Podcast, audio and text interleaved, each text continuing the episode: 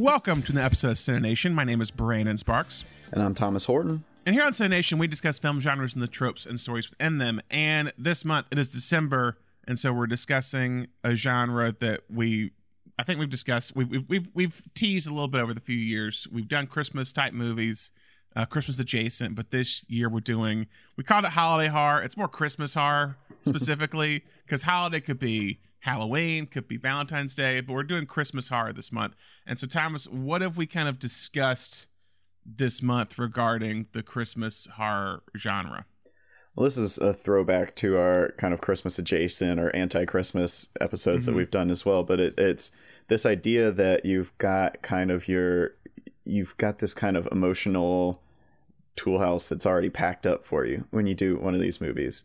Mm-hmm. Um, I, I, read a couple of interviews with our director from our movie today, and he kind of uh, he plugged into the exact same thing. He was just like, "There's something about Christmas, like you're home with your family. It's like warm, it's happy, everything's mm-hmm. supposed to go right." So when you just take that setting and you make everything go wrong, as it tends to do in a horror movie, it makes it feel a little bit more impactful. Um, yeah, it, it's you know, and and Christmas movies in particular, we've we've talked about you know we've talked about the classics and and we've mm-hmm. we've here and there we haven't done a full month on it but we've talked about kind of the hallmark stuff and and and so i think christmas movies get this reputation as being like so schmaltzy um yeah which is like you know i think as we established last year which is sometimes undeserved like you, mm-hmm. you if you actually go back and watch something like it's a wonderful life it's it's not just cheesy. It's a you know it's a well made movie with with emotional depth and, and it's and kind of depressing for depressing for a good bit of the movie too. Yeah, so yeah. yeah. but it is kind of fun to take this genre that's known for being cheesy and and and corny and and all of that and and take it and and spin it in the opposite direction. Everything doesn't work out for everybody. They they don't you know it's the exact opposite. It's as far as you can get from a Hallmark movie. Mm-hmm.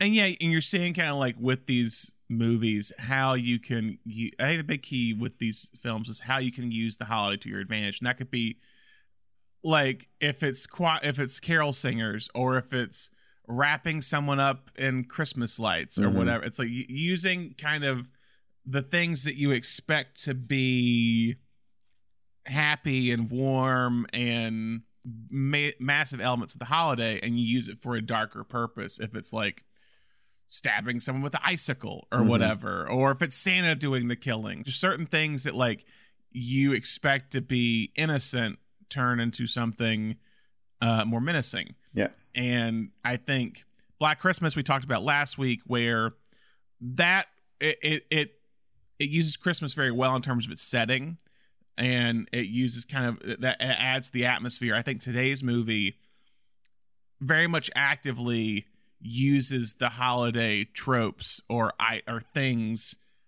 uh, as part of the the story or as part of the action mm-hmm. is is the thing. Like there's more there's more like and and this is more of a tongue in cheek film with Christmas. It feels like than say Black Christmas, which is more serious. This is more of this kind of dark black comedy with with Christmas, and mm-hmm. so yeah, it's and so that's kind of the key. Is like how can how can you take the genre or take take the holiday and really use it to your advantage. Because I think some movies, I think one I just watched recently where it's set at Christmas, but it doesn't use any like really like it, it could be set at any time basically. Mm-hmm. And I think the key with a lot of these holiday horror, these these Christmas horror, is it has to be integral to this story for it to be done at this at this holiday. Yeah. Um, and I think last week did that, and I think this week, as we discuss more, I think does a good job of kind of how to how to use the holiday to its advantage. Mm-hmm.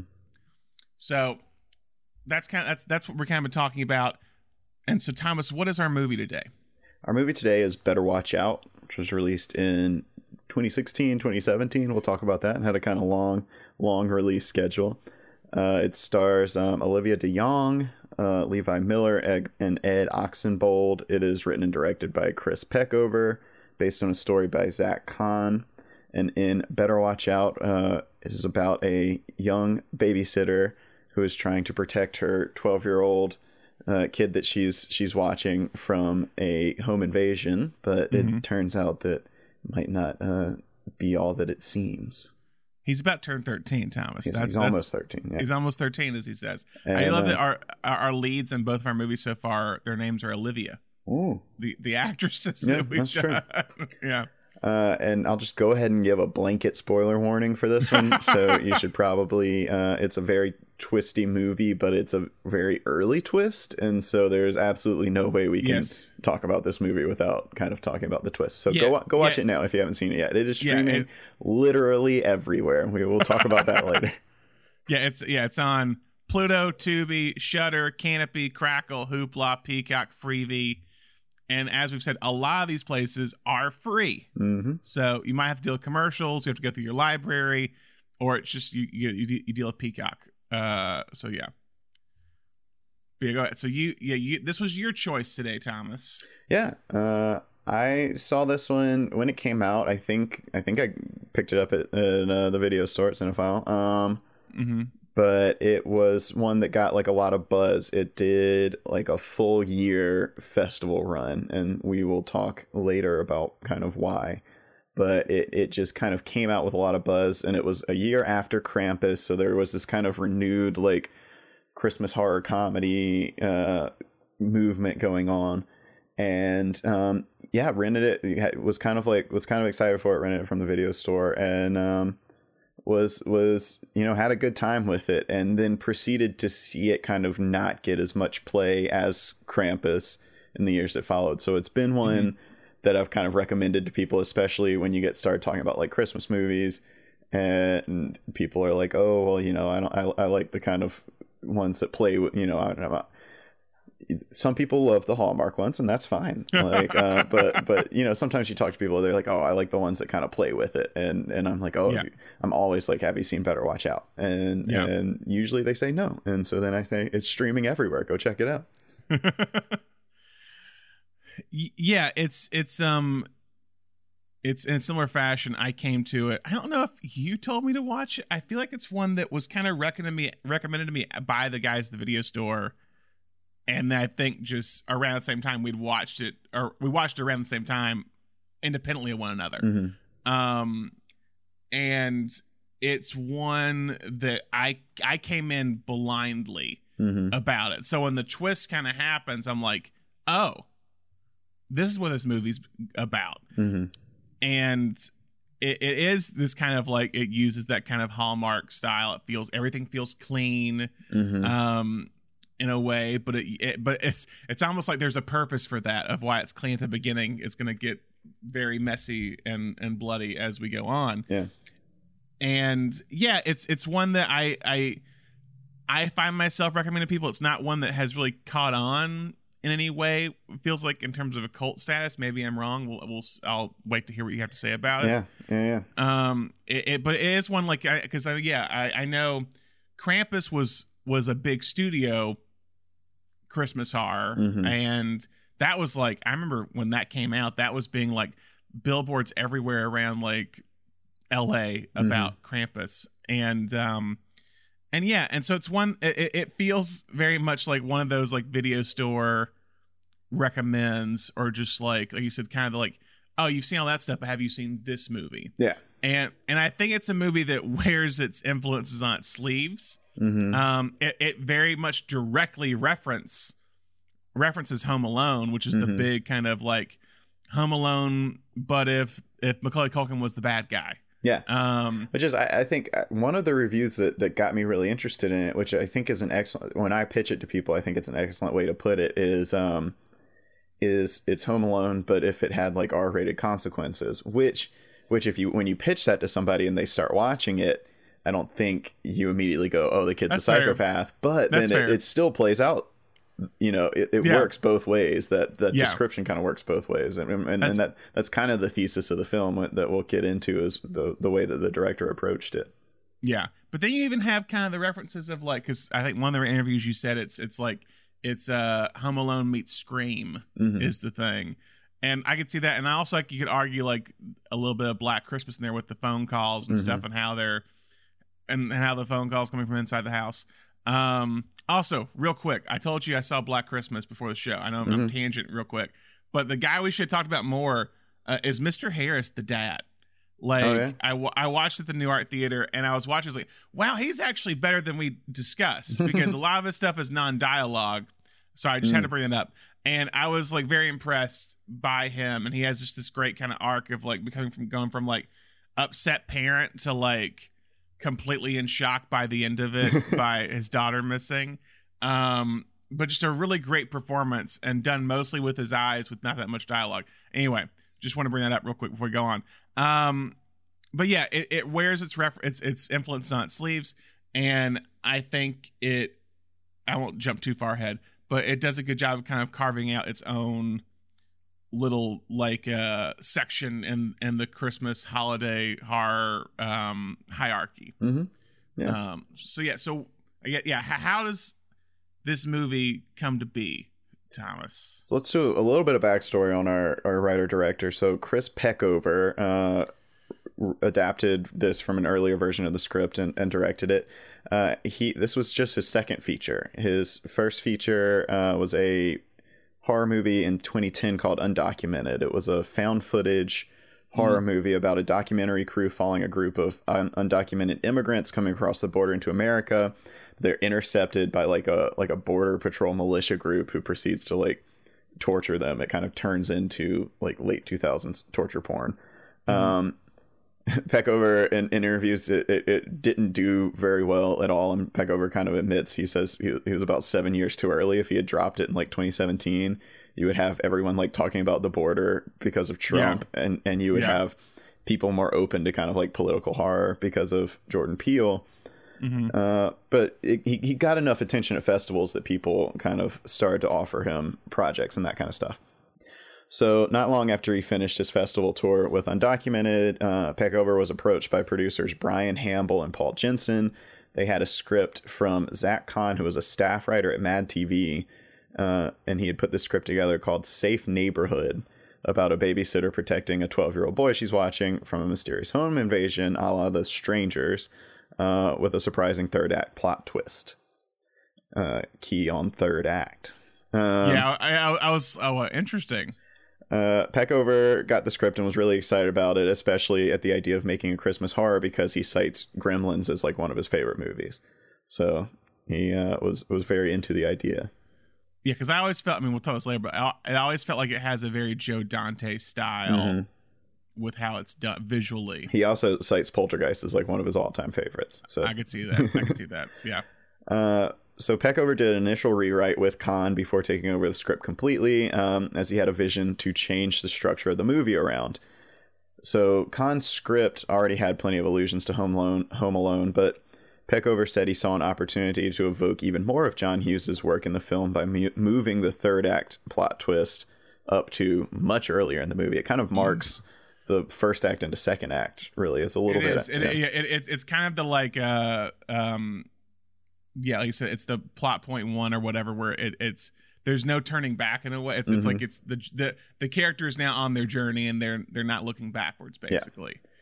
So Peckover said when he started kind of looking back at John Hughes's films with an eye towards this movie, he was fascinated with how many of Hughes's characters are just extremely, extremely manipulative and are Mhm. praised for being so, whether it's Kevin McAllister, Ferris Bueller, or John Bender.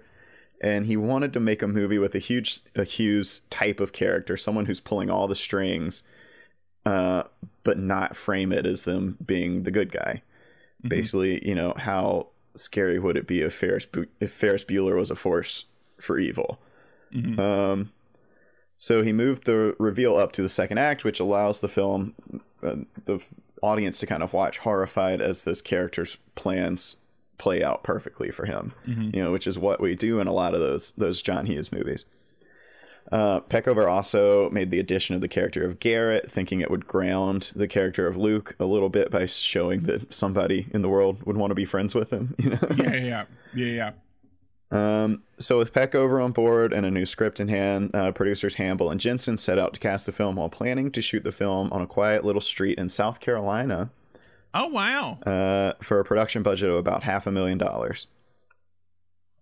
Uh, okay. Did you notice anything about the cast of this film?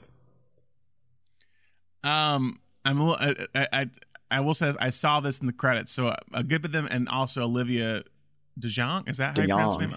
Okay, Olivia DeJonge. I knew she was Australian because of the Elvis movie, Mm-hmm. so I assumed that a lot of them were Australian, Mm-hmm. Except like Patrick Warburton and Virginia Madsen. Yeah. Uh, and, and, and, and, uh uh Dockery Montgomery Dacre Montgomery, he's Australian. Da- Dacre Montgomery also in Elvis. So Hmm. they're both in Elvis. Uh, yeah, so it's probably safe to assume that they didn't shoot it in South Carolina just based on how many Australians are in the uh, are in the cast. So the team was about to finalize the deal. They Peckover says like they were like literally had the paperwork. They're about to to finalize the deal to shoot in South Carolina when Australian production uh, producer Brett Thornquist got wind of the project. Uh, Thornquist had spent the last few years setting up a niche in Australia with his production company Storm Vision, where he would shoot small genre films in Australia, utilizing the very generous tax credits in Australia, and then dis- distribute the films internationally. As Thornquist himself has admitted that Australia doesn't really have a market for genre films, so it doesn't doesn't really like make him any money to do it there. So he's figured out he can like lure people to Australia, shoot it, and then put it out in their like home countries. Oh, this is like the second horror movie done a little bit that was supposed to be shooting in like a small town America vibe or like a not LA basically, a regional thing, and then it wound up in Australia Yep, with X, X, X, and Pearl. Well, and then you know that's kind of what how House That Screamed was done as well. They were like, we're going to shoot it here, but it, this is for Americans. Um, yeah, So, Safe Neighborhood, the script comes across Thornquist's desk, and he's interested in the project. But you know, it's like, oh, maybe I'll try and get this. But then he's talking to somebody, and they're talking about Peckover, who's signed on to be the director, and he finds out that although Peckover is from Canada and now lives in Los Angeles, his mother was Australian, and he is even though he's only been a few times to visit his grandmother, he has dual citizenship in Australia. And immediately the dollar signs start flashing for for Thornquist because under the Australian film tax credits, a film can get the maximum tax rebate, which is forty percent in if, Australia. it's a, if it's a local filmmaker, probably if right. it, if everyone above the line and all of your top cast are Australian, wow. and so. And so uh, Peckover says he just like started getting all these calls from this guy that was just like, "Don't sign anything. I can make this movie in Australia, and I can give you six times your budget if you come to Australia." So he was like, "Okay, yeah, six times the budget. Great, let's do it." um, there's just one problem. You move in the film. This, the the film was scheduled to be shot around Christmas time. Um, Yeah. even though do, shooting it in South Carolina is not gonna. It's not. It's not like you're gonna get much snow anyway. Uh, Yeah. But if you're familiar with the way uh, geography works, that is the dead of summer in Australia. Mm-hmm.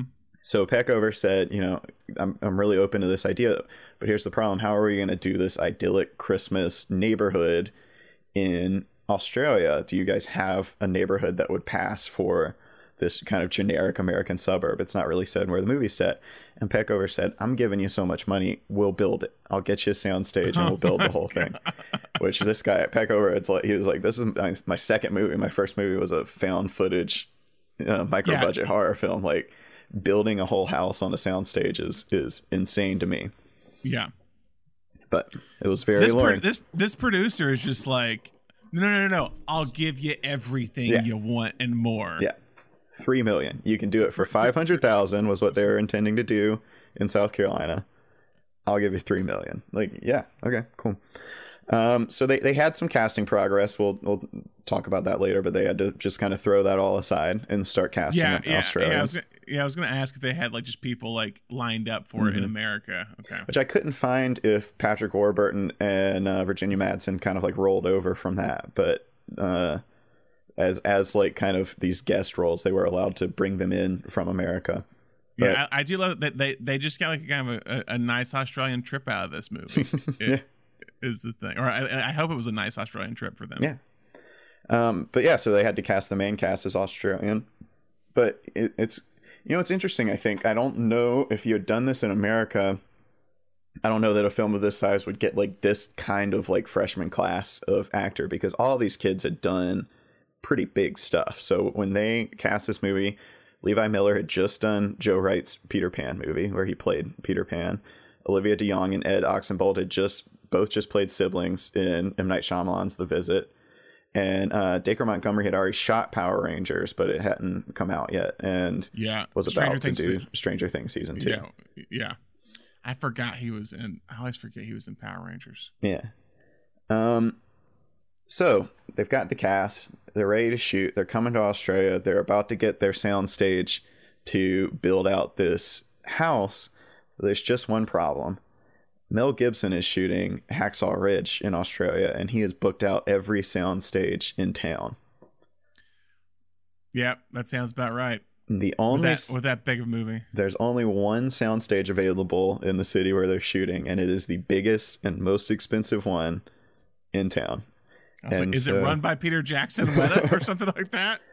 Um, so Cameron? they're heading into shooting, and they are already a quarter million dollars over budget because they've been forced to get this soundstage that they did not want. Mhm. Uh, so they're they're starting to slash the budget as they go into shooting. So we'll talk a little bit about where the budget was slashed with our on set life, but let's let's cover some scenes in this. Yeah, I w- yeah. Um also think I realized I said X and Pearl were in Australia, they're in New Zealand, if Mhm. I'm not yes, mistaken. yes, yes, Sorry. yes, they were in New Zealand. Um, all right, favorite scenes. Let's see. I have a lot of I mean, I love when Ashley figures it out. I, I love the twist, Mhm. basically. When she realizes when she's the first thing she goes, That's your mask. When when like Mhm. the, you have you have the you have this unknown assailant in the in the house with a shotgun walking around and they're trapped in the closet almost like Halloween esque where they're Mhm. waiting for the killer to come in and then she just notices a little detail and quickly becomes just like gets up and confronts this assailant and it ends up being Garrett who is um the best friend of the movie is is Luke's best friend and you realize that everything before then which uh, we'll discuss two prime favorite scenes um is um has been a, a ruse basically Mhm. what I love is that Ashley just like the whole time Luke has been like kind of poking at her and trying to get like a little bit closer and and and get out the I'm I'm not a I'm not a kid. I'm I'm like I'm your level or whatever. I would be perfect for you. It's very much this toxic friend type Mhm. thing, even though he's younger than her. And she just lets him be that way because he's young and this or that. And then when this happens, it just allows her to let loose and say everything Yeah. that's probably been building Such up. a little freak. yeah, you're a little, he is. you're weirdo. He's a Yeah. weird. He's got a weird mom. Uh, we've He's- we've talked talked a lot about bad moms in, in our slasher Yes. uh, month. Yes, but, it's um, very, it's very Norman and Norma Bates. yes, and he's he's a weird kid.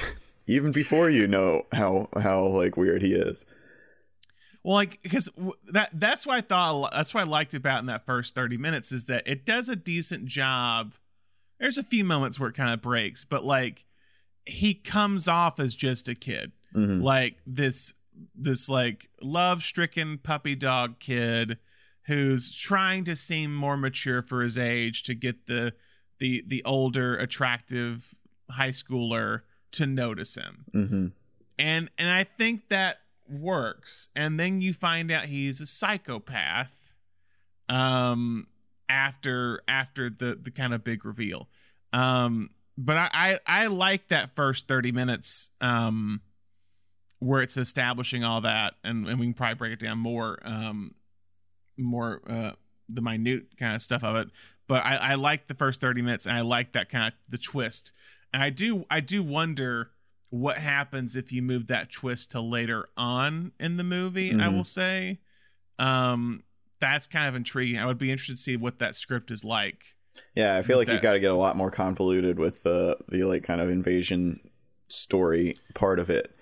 And, yeah and then it's just the end is just all explaining how he's been pulling Yeah. the strings the whole because time. it I, yeah i think it's like one or two things i think if it's if it's i i almost wonder what it would be like if it was the midpoint of the movie is is my thing and Hmm. not the because it's it's the problem right now is what i think and, and not to jump this far ahead with anything not work with it but i think it gets a little slow in that back half um because we because we're dealing with lucas he's such a psychopath and it's it's hard for him to be kind of your lead person throughout when uh, Mhm. like Ashley's tied up most of the time. Mhm. That's my only little qualm with it.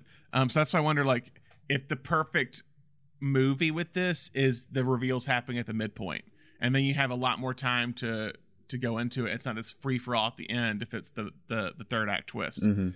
Um, anyway, but what's one of your favorite scenes? I, I, I Well, I do talking. like I, I do like moving from that to kind of the the the I think the real kind of break moment between what you think the movie is going to be and what it becomes is when he Yeah. when he slaps her and, and knocks her down the stairs. yes, Um, which is when you realize that Garrett's like not in on what's going on, and and and then that's when he kind of reveals his true self. And I do Yeah. think I, I think it's a good I think it's a really good uh, tone change in that Mhm. everything up until then has been kind of basic. It's kind of your basic Christmas movie. It's shot very like everything's very well lit. It's shot like Home Alone. Like it's Yeah. this nice house. Everything's perfectly lit. Everything's bright. Nothing even when it's like trying to be scary, it's really not that Mhm. scary. And then you get that, and, and so there is kind of I, I, I, it's you know it's been many years since I saw it for the first time, but I can't remember kind of sitting there and being like, okay, I'm I'm in for this to be the whole movie because I don't know if I would be. Yeah. But then when that happens, you're like, oh, th- this is completely different than what I Mhm. thought it would was going to be, and it does it does become this weird. I- I- And we'll talk about when we get to the reviews. A lot of people don't like that you that you're following him, and and Yeah. you're not. The movie itself is never really, you know, there there is this kind of, am I supposed to be rooting for all of this plan to come together Yeah. like it's it's kind of a morbid fascination that you that Yeah. you you watch it all go down which is i think is really unique i don't know a lot of movies that kind of pull that off but Mhm. maybe american psycho i don't know yeah, but yeah. um but yeah I, I really like that moment and and i i i really like ed oxenbould in this i um I like him doing that. I think I I think the first time I watched this movie I was kind of intending to hate watch it because I hated the visit and I really didn't like either of them in the visit. Mhm. Um but he's really good in this and and, and I've I've liked him in, in other stuff since then. But um yeah, because then they go straight from that scene to him being like doped up on. Uh, Luke has to like dope him up on OxyContin to get him to like go along with the plan. yeah. What what am I at? Uh, Oxy. Oh wow, yeah, yeah, yeah. Um yeah, he, it's like he just he becomes like just a drug head in the, in the Mhm. reality. It's like he's smoking pot for like some of it when when and Luke Mhm. gets upset with him. You told me to calm down, man. I'm just I'm just smoking pot. should should we go to that scene because that's the uh that's the home aloneing scene. Yeah, let's go to that scene because that and, and they make reference to Home Alone's the Home Alone paint thing early on. Like Mhm. very early on, they're just like, oh, like we proved that like basically Luke thinks you'll kill the per- you'll kill someone if the paint if the paint can hits their face like it does in Home Alone, and Garrett just thinks they'll fall backwards and that's it Mm-hmm. and then it becomes this very tense moment when so you have the they've set up Ricky. Ricky is is Ashley's boyfriend at the time. It's the kind of like is he an asshole? Is he not? Type thing, or is it just is it high school romance? Because they're they're kind of bickering on the phone back and forth. He shows up. Um, he gets tied up with Ashley, um, and that's when at, at a certain point Luke wants to do the Home Alone Home Alone paint can um, attack on on Ricky, and that's when Garrett is who's high starts to qu- I think really starts to question what Luke is doing. At, I mean at this point, especially the Mhm. aftermath. But you also have Ashley who's trying to break out of her chair at this point in time. So you have this kind of cutting back and forth. Uh, and building the tension of what's going to happen with Ricky, and will this paint that what what will actually happen with this Home Alone esque attack? Mm-hmm. Um, Well, and that's you know that's it's this it, that's another turning point in this movie because we we Yeah. find out right after that like the gun's never been loaded and like yep, it's it's all it, it, that Luke has always passed it off to Garrett as this like we're gonna scare even when he's got her tied up it's like hey we're just we're just doing this to scare her then we're gonna roofie her she's gonna forget what happened and we'll be fine and and so he just keeps building and building, and then he's like, "I'm just gonna kill this guy," and and you're like, "What?" And then you find out that that's been part of the plan the whole time. But um, yeah, that, that's why I wondered this time. It was like, what was what was Plan A for this entire? What was his Plan A? Like, was it just to like? But then it kind of, she kind of says it later on, where like the plan was never to let me go, and he's just like, "Yep." Mm-hmm. And so I guess the plan was always what ends up happening. Yeah, like it's just kind of it, it, he passes it off as this kind of like, oh, I'm doing it for so you'll like me, but I think it's always kind of been vengeance on on her and the guys that that she kind Yeah. of passed him over for. Yeah, uh, or he's just really good at calling audibles. Like I don't Mhm. like it's it's it's it's one of the two. Um yeah, I I do we jumped ahead of this, but I do I do like Patrick Warburton and Virginia Madsen hmm as as the parents um as well early on that. But no, sorry, I keep jumping around, but backtrack with the Home Alone thing. The kind of like visceral or kind of memorable image, visceral image, and I think it's mentioned in one of the reviews you sent is when you have the paint you don't see the paint can hitting his face hmm Ricky's face. And you just hear it and it kind of everyone reacts to it and you kind of figure what might have happened, but then where it's like the paint is dripping down his body and that yellow paint turns into a mix of yellow paint and red blood. Hmm and it becomes a lot of red blood and then you just realize oh he's dead. And Mm-hmm. then and then Luke in his psychopathic nature comes and he's like oh my god his head just exploded. Hmm and I mean, I don't want to test that theory if the paint can does that to someone. Um, I wonder how they MythBuster that in re- in real life. watermelon. Uh, oh, is that what it? Watermelon. You- I they- mean, I think that's the cl- when they do like ballistic tests on MythBusters. I feel like they always used watermelons. I wonder if they've done that. Have they? Do- have they done the Home I can't one? remember. It's been a long Uh, time. Yeah. Um. But yeah, it's that. That's kind of your.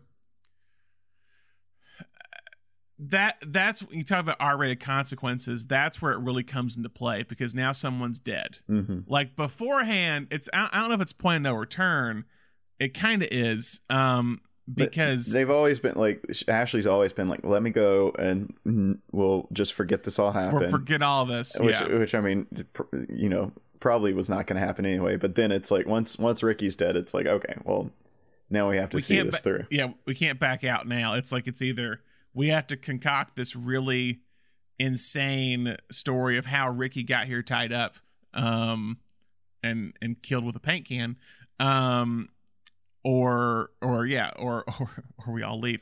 But yeah it, it's I, well i i think i don't yeah i don't know if she if she means it or not because you also we add this thing where like she's leaving to move three days later or Mhm. whatever like after christmas she's moving her and her family are moving so this is also why luke is doing this it's his last ditch effort to what you think is to impress the girl that he's had feelings for or is it just again revenge plot um for everything that she she did by passing him over the this young well-deserving guy boy um but yeah so ricky but so the ricky thing happens and then I, I mean i don't know if this is my favorite scene in this movie um but dacre montgomery as as jeremy is perfection Yeah.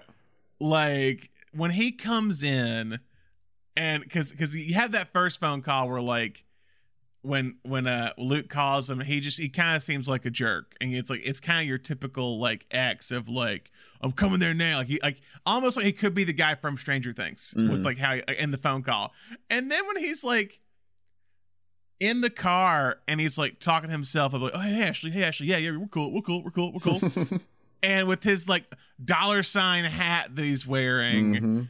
I was like, wow, this, it, it, this guy could steal the whole movie just in this scene right now because he's just he's so good. Mhm. He's so good, and and then you have the kind of afterwards where Luke comes out and kind of asks him like, "Hey, write, I, I want you to." She wants you to write a letter, uh, uh like saying uh, uh, like why you're sorry and like what you like, why you want her back, or or yeah, say say uh, basically apologize to her in letter form, and then he just like writes, "I'm sorry," and that's it. And he's like, "That's all you're doing." Mhm. You got to write more than that. Um, but I, I love that. I mean, he he really comes in for this two scene thing and really that that could be such a forgettable performance, hmm but Montgomery makes it so good. Yeah, absolutely. Well, that that's the only time really in this that we because so much of this, so much of the kind of horror in this one is like surprise because we never know. Luke's always like two steps ahead of us, and that's the only scene where it's really like we we can kind of once once he's like, hey, write this letter to Ashley, we kind of start going like, oh, okay, he's staging this as like a suicide note, and he's gonna blame Yeah. this guy for everything. So it is kind of the only time it's like, ah, look behind you, man. You know, it's like, come on, Yeah. dude, just turn around. But he's Yeah. you know completely underestimating this this this twelve year old. Uh, what about another scene that you like? I I really like the kind of end as he's cleaning everything up. I think it's fascinating to see everything too. come together and then he's you know, he's got the oh my god, the the hole in the in Ricky's cheek and he has cheek. to run back down and do that and he's got to got to get the the, door. Yeah, and then he's got the pen, got to get the pencil in his door cuz he sleepwalks and he's got to go around and it's like you're watching it and you're feeling nervous. It's you know, it's one anytime you watch a, like a crime movie or something, you're like why do I want someone to get away with something? Like I, this kid deserves to go. Like this, this needs to happen. But but for the sake of the movie, you you know you kind you want the you, you want the plan. You want to see the plan play out. You know, even Yeah. though it's it's awful. Uh, what what I love is that like the thing that he had he was least prepared for was the simplest thing in the movie, and that's the pencil on the doorknob. mhm, That's the one thing he can't get right. mhm. Um, and he has to he finds himself climbing out on the on the uh, the roof uh, of the house. What I thought this time, you know, I'd seen it before. I was like, I was like, okay, what happens at the end here? And I wondered, I was like, does he just like randomly fall off and also die? And they're just thinking like it was this mass, like like picture of like everyone died in the in the house, and the Mhm. parents just come home.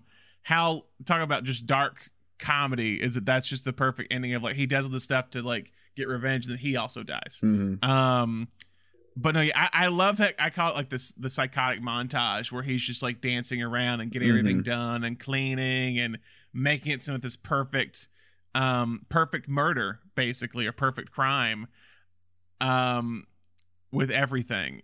And yeah, I think I think it's fascinating. I, I get the kind of, um, worries some people have like oh how can we like because I don't, I don't he doesn't have to be likable i just think because he's so weird and psychotic he's compelling to me is the Mhm. thing Well, and, you know, Um, you always we've talked about this in in the heist movie month. Like you always want to see a plan come together. There's something Yeah.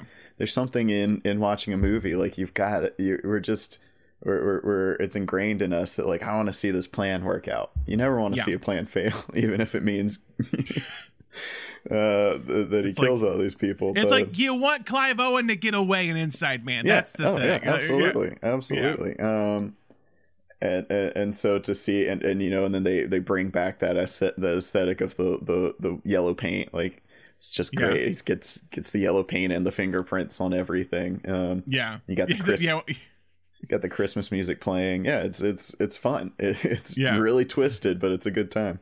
Yeah, yeah. No, I agree. And um, what was that? I think it was an earlier scene. Oh, going off kind of the twisted nature of it and kind of playing with the Christmas elements. I love earlier on after the house, the the the Home Alone thing, when the when the carolers are outside singing, and and he's like in his Christmas sweater, listening and very happy, Mhm. and then the camera kind of pans and you see like J- Jeremy or uh, Ricky. Uh, just like dead and like right inside the doorway Mhm. and then like Ashley still still uh tied up in the kitchen or whatever. Yeah, Like it's it's the like it's again it's the twisted nature of like you don't know what's behind you know what's behind closed doors Yeah. is the thing. and I love I love all the moments that remind us that he's still a twelve year old. Like you know, it's, there's all this like evil genius stuff going on, and then it's it's Yeah. stuff like like him and Garrett arguing about you know the the pot smoke. It's like you know this guy is Yeah. is, is has has a dead body. Or like has been planning. Uh, at this point, there's no not a dead body, but he's been you know he's been planning out these kidnappings. But Yeah. he like can't. He's like, I gotta murder somebody because you smoked weed. Like this, I can't get rid of pot smoke in the couch. So now, now this murder is happening. Well, that's what he says. He's he, he's like he's like I had to do it because you smoked weed, man. It's like when when when when he kills Ricky, it's Mhm. like oh yeah, like we gotta have so. So you gotta think like if Garrett doesn't smoke weed, does no one die the entire night? I Mhm. don't know. Like that's what that's what's like. Is it an audible that like once he kills Ricky, he's like, well, no, because he calls he calls Jeremy beforehand, mm-hmm. so it it is kind of a plan. I guess it is kind of a plan. Um, yeah.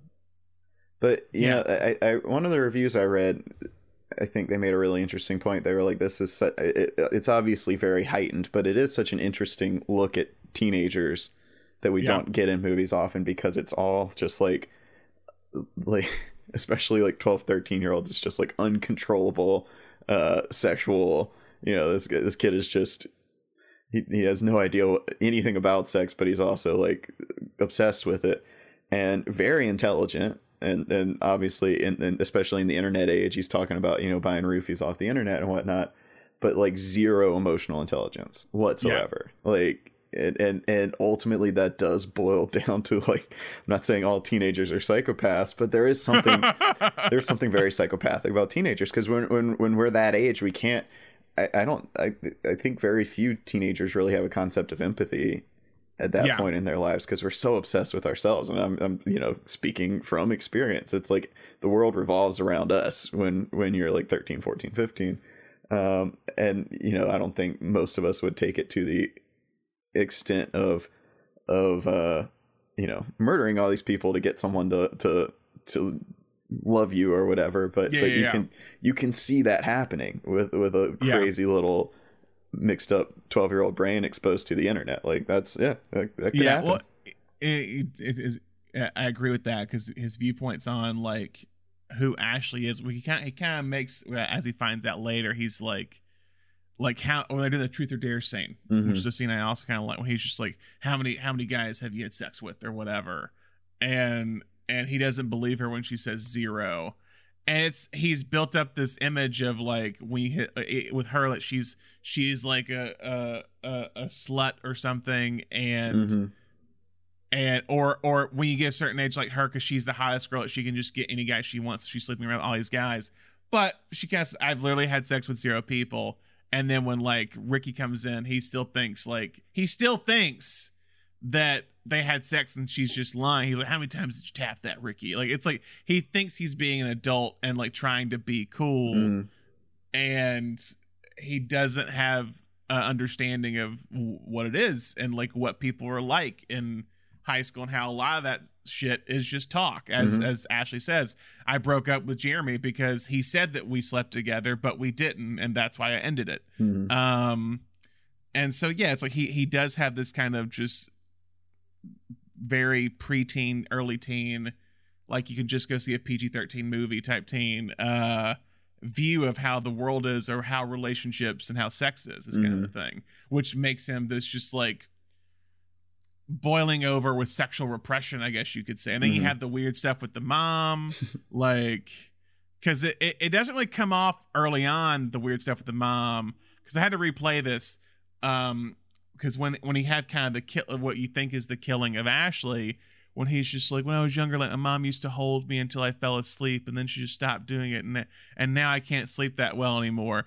and I'm just like that's a weird thing to say all of a sudden and then it's like and then you wonder, like, it, was this all just to get his mom to like care for him in that way again? Was that the whole? It was a, definitely a bonus for him. Yeah, because then she she becomes that again, where she's holding him in his his mm-hmm. uh, bedroom, and you have that weird kind of ending shot when like she's behind him, holding on to him as he's like standing in the window. Um, but yeah, and I, I'll ask you this: How do you feel about the Ashley? Uh, I use quotations around death scene because uh, she doesn't die. Mm-hmm. Um, how do you feel that plays out? I mean, I think you know, I think the the thing with the duct tape, it, it, as like ADR as it is, I think it, it, makes sense. They like yeah. plant it that that she's very. She, they plant that she's resourceful, and they also plant that she's kind of been messing around with the duct tape the whole time. Uh, I don't know that he would have, you know, not finished the job.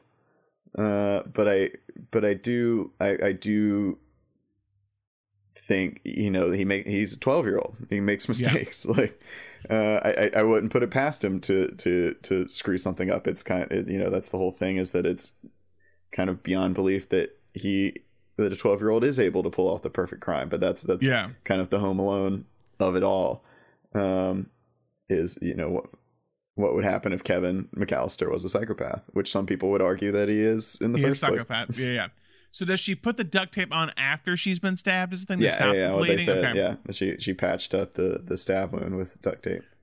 And then my last question with this is, how do you feel? Did you see the tag kind Yeah. of the, like the the mid credits thing Mhm. where it's like, uh, because the mid credits is like you have the credits start and then it comes back and it's just like, I feel I, I I'm worried about Ashley. Can we go to the hospital and see her? And you're like, oh, is he about to go like kill her Halloween at the hospital? Yeah. you, you still better watch out. Um, yeah. What do you think happens there? That, that's like a story question I have. Like, or do you?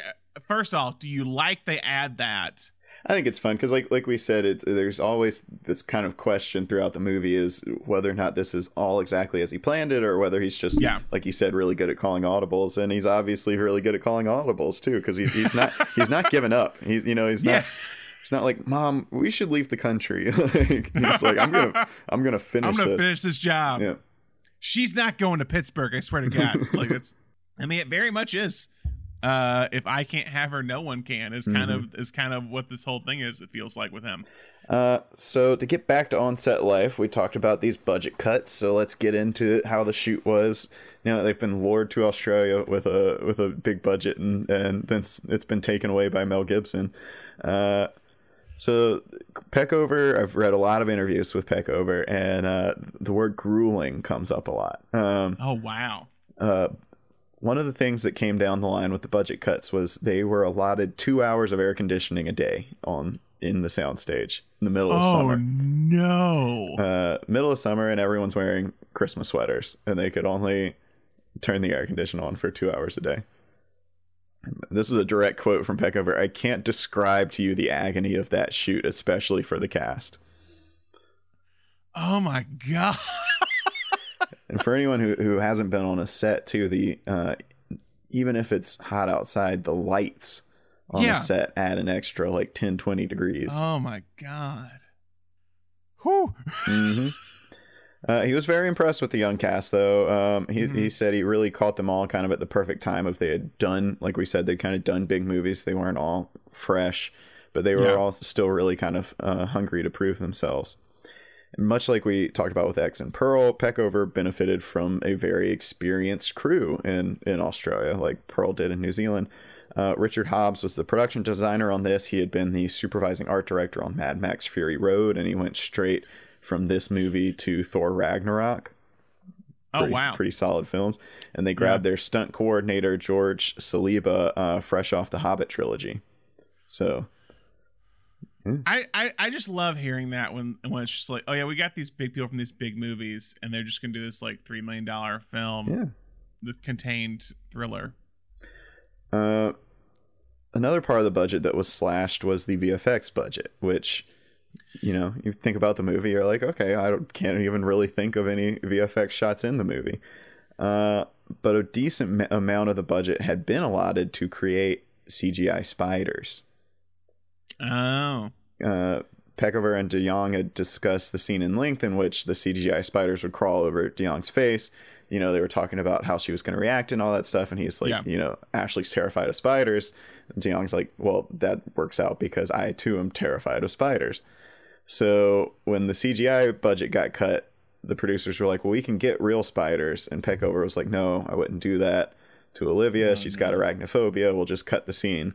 So he went to her to say like hey we've got to cut the spider scene and she said oh no i was really looking forward to that scene let's can we do it with real spiders and he was like i no you said you have arachnophobia and she's like nah let's do it so um so yeah real spiders she's hanging upside down from the attic she's got tarantulas crawling over her face that was that was Oh, her man. idea wow. Good for her. Like that's wow. A trooper right there, I guess you Mhm. could say. Uh, Peckover was also very impressed with Levi Miller's ability to ad lib and bring ideas to the character of Luke. He said some takes he would just tell Miller, just chew up the scenery and would just kind of let him go. Uh, he said one of one of Luke's uh, mannerisms that Miller came up with was the way he kind of has this like is you know very childish of him, but the way he kind of has this oral fixation on the gun. He's always Yeah. kind of like rubbing it around his his mouth and like on his face. He was like Miller actually did that in the audition for the for the movie, and he was like, "Yes, that keep that." Uh, it's just another in his weird mommy Yeah. issues. Uh, still in brain Yeah. development, uh, still in the oral fixation uh, portion of his Yeah. childhood. Mhm. So to get into the aftermath, um, after going into post, Peckover admits he's a pretty brutal editor. He was given a 95 minute rough cut by the editor when when they came out. He sliced it down to 82 minutes, Oh wow. handed that off to uh, the distributors, and they said, "Can you please put two minutes back into it?" Because apparently 84 minutes is the sweet spot for selling a movie to television. Interesting. Um, Because you can probably you can probably do uh thirty over thirty minutes worth of commercials. I guess is the thing. Yeah. So it's a it's a two hour window. hmm So he had to go back and find two. That's you don't. That doesn't happen often. Uh, no, no. I gotta put two minutes back in the movie. hmm yeah, I read an interview with him. He's like, "I hope, I hope the audience doesn't feel those two minutes, but I definitely do when I watch it." I'm like, "Damn, this is this guy likes a concise movie." Yeah. Well, it's funny because I, I heard Rian Johnson actually say something in like an interview. He's like, the perfect time for me was like 84, 86 minutes. So, I don't know. So Thornquist had cut a deal with Universal to distribute the film internationally, but they didn't want the American distribution of it. So Thornquist kind of handed it over to Peckover and was like, "You're American. You you figure out what to do. Do whatever. Yeah, you figure out what to do in America." So Peckover brought it back to America. He started doing some kind of test screenings, uh, and it was during one of those screenings that he was approached by Josh Olson. Josh Olson was a trailer editor who had met uh, Peckover's boyfriend at a music festival, had friended Peckover's boyfriend on Facebook, and had shown up to the test screening after he saw Peckover's boyfriend post about it on Facebook. He was like, "Hey, my boyfriend's having a screening of this movie he directed. We'd love people to come out and let us know what they think." So very loose ties between the two, but it worked out Yeah. because Olson had experience marketing horror films. At that point, he had just recently cut the trailer for the movie Lights Out. Mhm. And he came up to Peckover after the screening and said, I love your film, and I know why you're having a hard time finding distribution right now. It's because no one knows how to market your film. Mhm. So he said, Let's go out and get a drink, and I'll tell you what I think free of charge. So they went out for drinks that night and laid out a three step marketing plan, including an extensive genre festival run, and most importantly, changing the title to a more Christmas central one. So from Safe Neighborhood to Better Watch Out. Mhm. Uh, It's a good good title change, I yeah, think. absolutely. Uh, the Yeah. film premiered at the at a very famous genre festival, Fantastic Fest, one of one of the tops as far as genre filmmaking goes. So that premiered in September 2016. It earned very positive reviews, and then embarked on a almost full year long tour of genre festivals from there. Wow. God. It was eventually picked up by a smaller distribution company called Well Go USA. They're they're mostly known for distributing Donnie Yen's movies in, in Oh, America. In the in the US? Yeah. Okay. Uh, so they got the distribution rights. They released it in theaters in October of 2017, and then you know very smartly pushed out to home video December 5th, 2017. So there you go. Yeah. The the film also cut a streaming deal to be a Shudder exclusive that year as far as streaming went, which Mm-hmm. we talked about I think a little bit in October, kind of about Shudder exclusive. But they make some they make some good finds there. Yeah.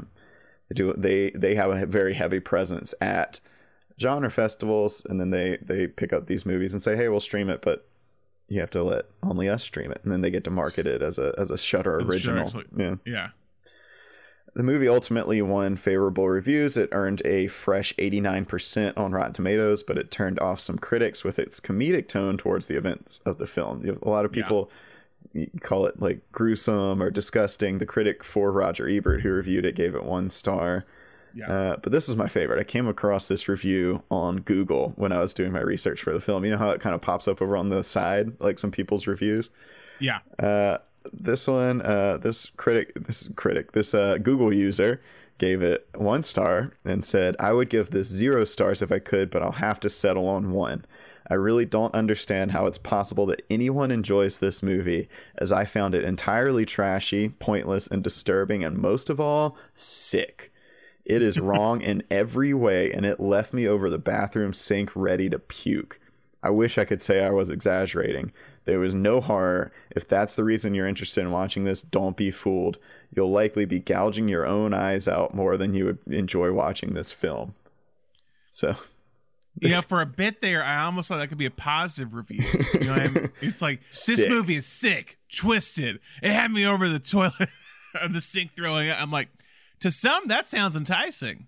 I'm very Um, curious what this person went in expecting. I, it's, it's streaming on so many sites now. I wonder if there's not some people that are just like, I'm going to put a Christmas movie on. And uh, yeah yeah when when i look at letterboxd it's it's usually like one it's like popular reviews right now one star four and a half one star those are the top three reviews it's like we got one star four and a half one star two and a half four four half star it's it's like it's very like almost opposite ends of the spectrum it feels like and so i wonder i think people going into it are don't like the the home invasion aspect of it because it wasn't they want they didn't expect the twist in it. mhm. Um, they don't like um Luke's character.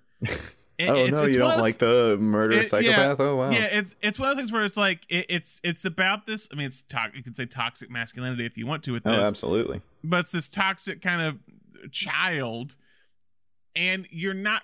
I, I, I you're not supposed to like him. No. You're not supposed to see his side of things. You're supposed to say this kid is fucking insane, like is what you're trying to say. But people, I think, But you do have to. The movie kind of makes you, especially once Ashley's dead, quote unquote dead. yeah, You you have to see the movie from his viewpoint. There's nobody else that you can Yeah. kind of see the movie through. it's tricky. and yeah, and I can I can definitely understand that freaking some people out to uh to Yeah. kind of see it through his viewpoint. So on uh if you are one of those people don't watch the movie Maniac uh and definitely don't watch the movie The House That Jack Built because I don't think yeah, don't think you'd be in for a good time. But um Yeah. I yeah, I, I get it. If you if you don't it, it can put you in a in a weird place. But um Yeah. but I, yeah. I- Every every negative review is like the an incel or yeah, assist ass- assist white toxic male. It's funny. I, I, I read an interview with Peckover where they're like, "Yeah, let's talk a little bit more about how you kind of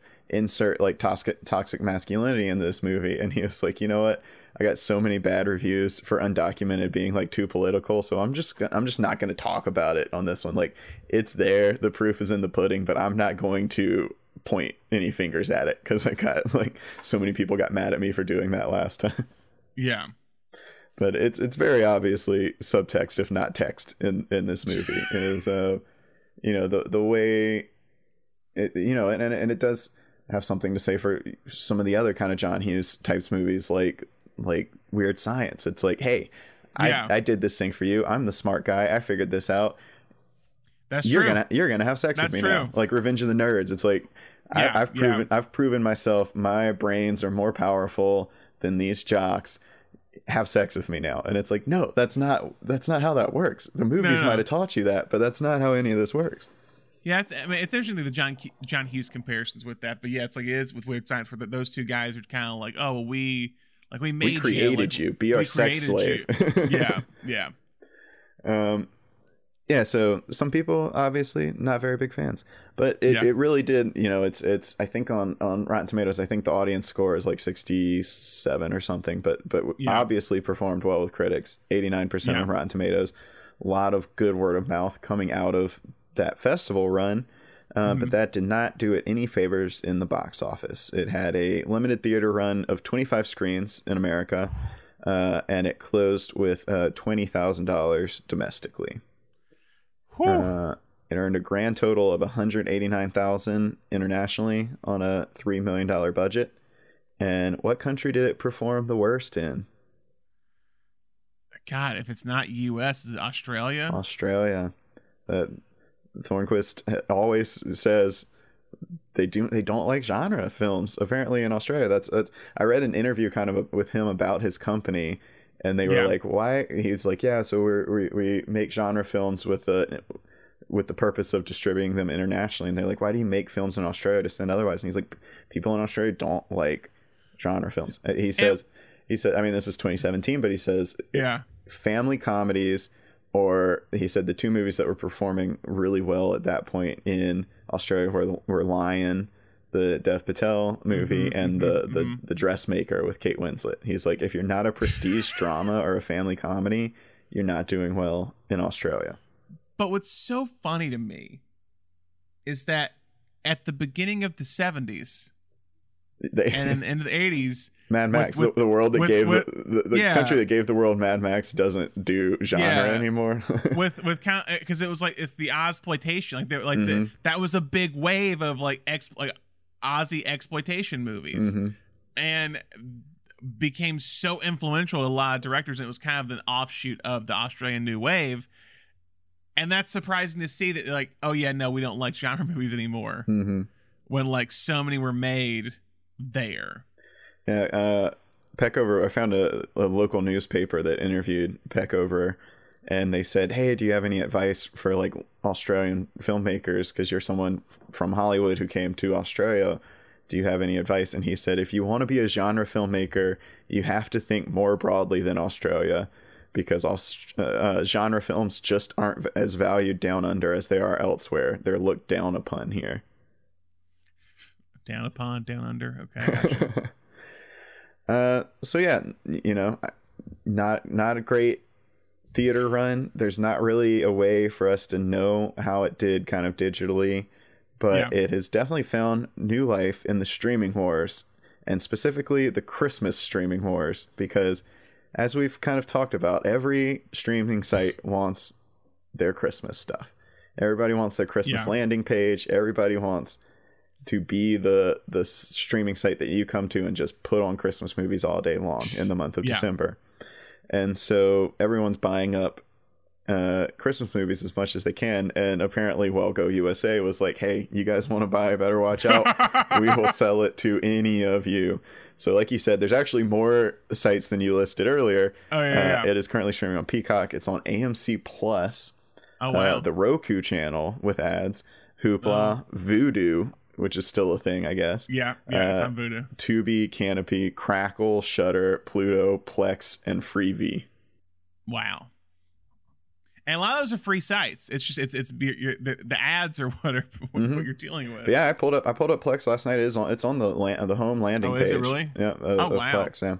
They've got a right now. They've got like a Christmas playlist, and it's Black Christmas and this are like the two and three Mm. on the on the list. Yeah.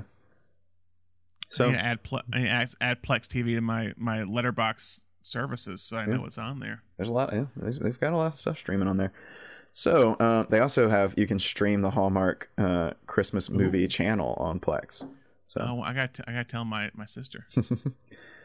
uh, in addition, with the legacy of this film, the young cast continued on to success. Ed Oxenbould played the lead in Paul Dano's critically acclaimed Wildfire that came out two years after this.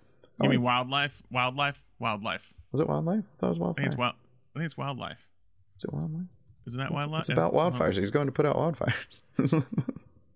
So this, you- this is with Jake Gyllenhaal, right? Yeah. It's wildlife. Wildlife. wildlife. Oh, Yeah. Oh well, he's, he is going. He is going to put out a wildfire in the movie. That's the Yeah. whole plot. N- Uh, not, not not to be confused with the Wildlife starring Chris Penn, Leah Thompson, and Eric Stoltz, the 1980s, Uh. written by Cameron Cameron Crowe. Totally different Wildlife movie. Gotcha. Uh, but yes, wildfire with uh, Jake Gyllenhaal and Carey Mulligan. Okay. It was pretty good. I saw. I watched it. It was good. Yeah, it's on it's on Criterion. Uh, Or it's Criterion release. Levi Miller is going to be in the upcoming uh, Kraven the Hunter movie uh, for the, the Sony Spider-Man universe. Mm-hmm.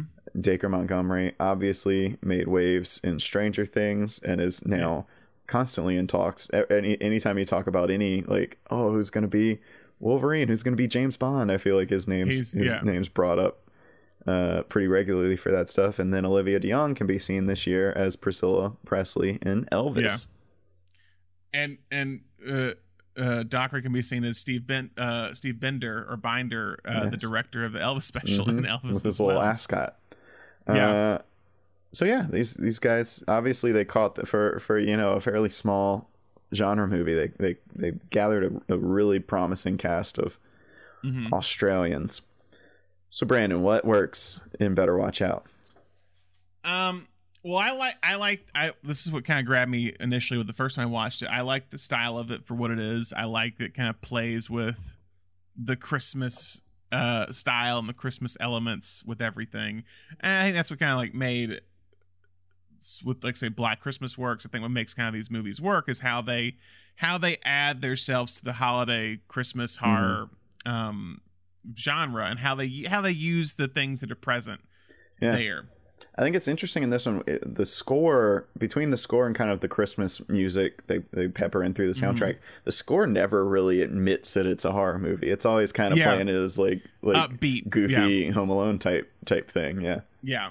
And so I, I like that. I like that kind of subverts what you what you are expecting with that. Um I I do I do like the cast in this. Um uh I think they're all really good. I I mean I I, I think the one that always grabbed me the first time and he's still fun this one is Ed Ox Oxenbould. I think is just is is really fantastic as the best friend. But all of them, Olivia DeJonge, Levi Miller, Dacre Montgomery. Um, I, I think I think all of them are really kind of good with what they have. Um, I I think I think the kills are kind of fun too for what Mhm. they are, and I think it does a good job of like it's not. We talked about this with with I, I guess Drive, and I think I talked about with um with X, where it's like sometimes you and I can be split on like how much blood should be in something. I Mhm. think this is a good good balance of of some gore, but not a lot of gore. It kind of sets everything off to the side, off camera. Yeah. a lot I of think time. that, I think the the paint can scene is incredibly well done. I think Yeah. that is the perfect amount of leaving it up to your imagination. Um, exactly. I've got I've got a little little trivia fact about that too, but um, okay.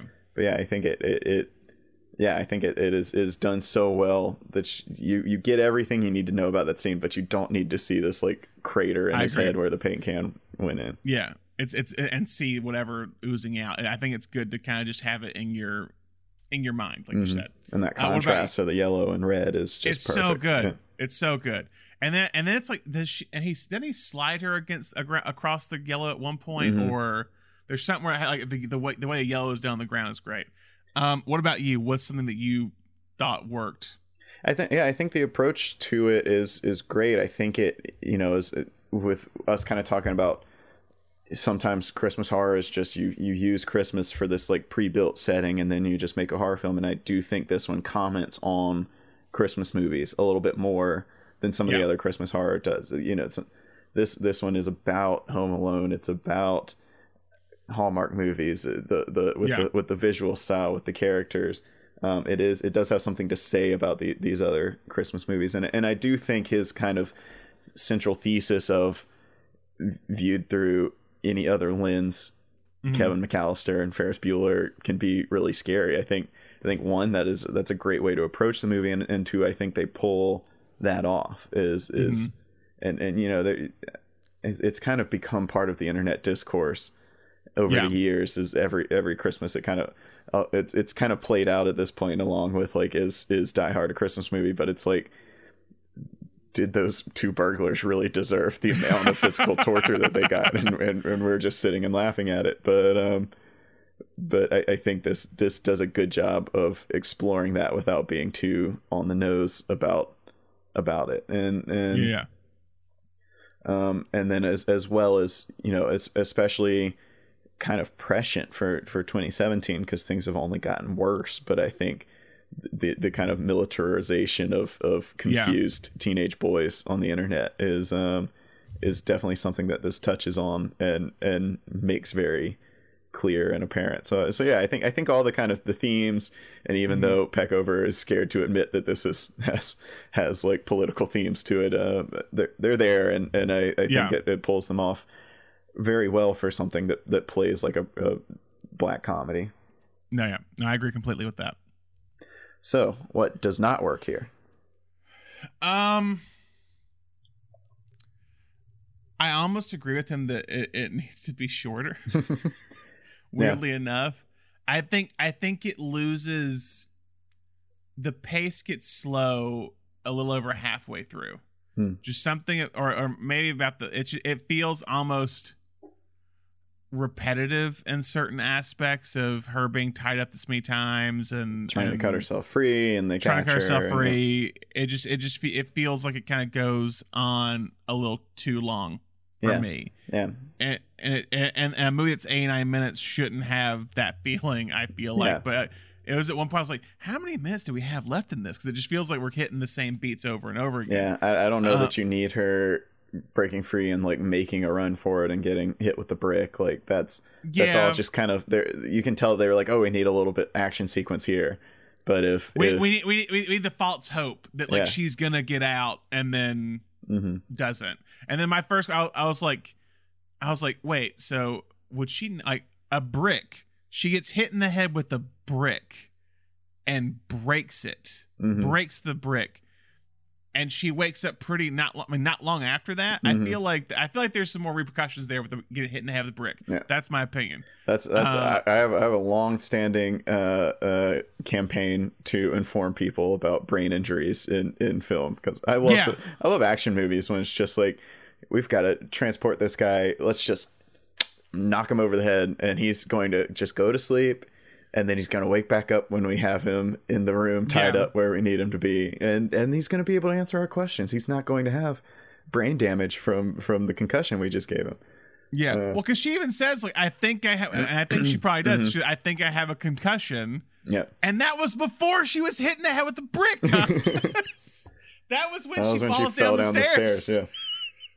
Like she, she, yeah, that's that's like. I mean, I know we had that conversation about Home Alone of like if they're like dead or not, or should they be dead by the end of it. But like, I think a good a good representation of what you're talking about, like what should be, is um uh is Black Christmas. Weirdly enough, because at the end when he's like, oh, she's she's gone through all this stuff. She's had this kind of injuries. You probably will talk to her like coherently until until tomorrow afternoon. Yeah. it's like it's she'll wake up, but she'll still have like four more hours of not being coherent after all this Mhm. stuff. But yeah, it feels like she's able to do all these different things after being hit in the head with a brick, falling downstairs, um, uh, also being stabbed in the in the neck as well. Mhm. Um, Yeah, I, I I definitely think the pacing's a little off, and I don't know exactly Yeah. where to fix it. I thought I thought this time watching it a second time and like knowing that the twist was coming, I thought the invasion, the home invasion stuff went a little too long. It's like, That's- oh, let's I- let's I let's agree with that. run to this room and with that. hide, and then it's like, oh, we can't hide in this room. Let's run to this room and hide. Um, I, I, I agree with that. I, I don't know that it's done. It's they're very obviously. You said last week that you haven't seen the strangers, but they're they're very obviously trying to evoke the strangers in Yeah. this scene, and it's not. Um, it's it's not. It's just not as well done as something Yeah. like the strangers. Where may I can't remember if the first time I watched it if I was engaged in that part, but this time watching it, I was just kind of like, let's get to the twist. All right, let's get Yeah. to let's get to him Yeah, being yeah. a psychopath. Yeah, because you have to like then go up to the attic and then being like, in the laundry room, then in the attic and then back down the laundry room and then in his room, and it's a lot of different things uh, happening.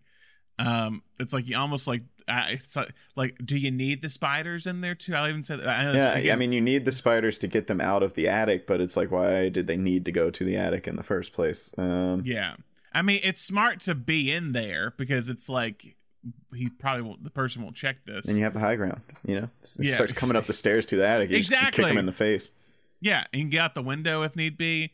Um, That is not that is not legally binding advice. If someone breaks into your house and you go to the attic and and something happens, you can't sue us for telling you to go to the attic during a home invasion. We are not Yeah, legally responsible. We're literally doing the opposite of like it's we always say don't run up the stairs if you're being chased and because there's nowhere to go and then we're saying hey go to the attic Yeah. um And just kick them in I the think- face. It's that easy. I- yeah i think if you're hiding is what i'm saying um but yeah don't listen to me i've that's knock on wood it's never happened to me um but um but yeah I, I think that kind of part is a little slow in there i mean we've talked about him and i think he's good leon miller as his character but it, it's a big jump it's a very big jump where he's like I think does a good job of setting him up as like this like innocent kid at the beginning, hmm but then it's like a big jump to him being like completely psychotic. and I and I am kind of like, why in the hell is Garrett friends with this guy? Like Mm-hmm. he has to know by now this guy because because even like Ashley says like you've never been this way, and I actually kind of believe her. Is that I don't- it's that has he hidden this? Granted, he's he's he's he's in he's probably found the internet in that amount like Mhm. more recently. Yeah. Well, I do Um, think it is a good moment when he's like Garrett. He's trying to talk Garrett into it, and he's like, you know, who I, I, I faked sleepwalking to to get us out of stealing from my mom. Like I got you out of out of school that time. So Garrett Garrett knows that Luke is very manipulative. He just doesn't know that Yeah. he's like violently manipulative. Yeah. But I, I I think that's a good little piece of dialogue to establish how manipulative he is. That Garrett is aware of that to the point to the point where Garrett would say, "Yeah, I'll go along with this," as because Garrett's dumb you know they're, they're both they're both horny uh but garrett's just like dumb enough to be like okay yeah this this Yeah. kid's his plots always work out his and you know that's the kind of like ferris buellery type stuff Yeah. you know he, he always gets his way so He's yeah I'll, I'll, I'll help him out. Yeah yeah exactly. Cameron I'll, I'll help him out and pretend to be a home invasion so he can get laid. And like I, I do think Garrett's set up perfectly to believe that that's how the night was going to go, even though that's Yeah. you know equally fucked up plan. Yeah, um, Yeah. But uh, but I do think they kind of set, especially with that line of dialogue, they do kind of set him up to be like, okay, yeah, Garrett Garrett thought this was how the night was going to play out, and he he thought this was the kind of person that Luke was, which like he he he thought he knew like Luke better than everyone else, which he did, but Yeah. he didn't know him his true his true self, his, true, form. his true yeah. self. Like it, like the also the part with that. It's like it's when Garrett like kisses Ashley on the cheek when he's like, uh, because that's what it make it makes you be like, oh, is is he? He's also not great. Like is the No, thing. no. It's like he he's he's like it's like she's trying to convince him, but yet he sees his mom. Oh, I'm gonna kiss you on the cheek as I'm like undoing your like uh the duct tape hmm and you're just like why that again that's what makes it so it's like it's a, he's he's kind of the friends that well i'm helping you i should i deserve some so, Mhm. sort of like reward um and that's another question is like does garrett die at the end of this if he doesn't i guess kiss her or whatever or is is, is does he get shot because he's kissed her on the cheek or is he get shot because he's letting her like trying to let her go?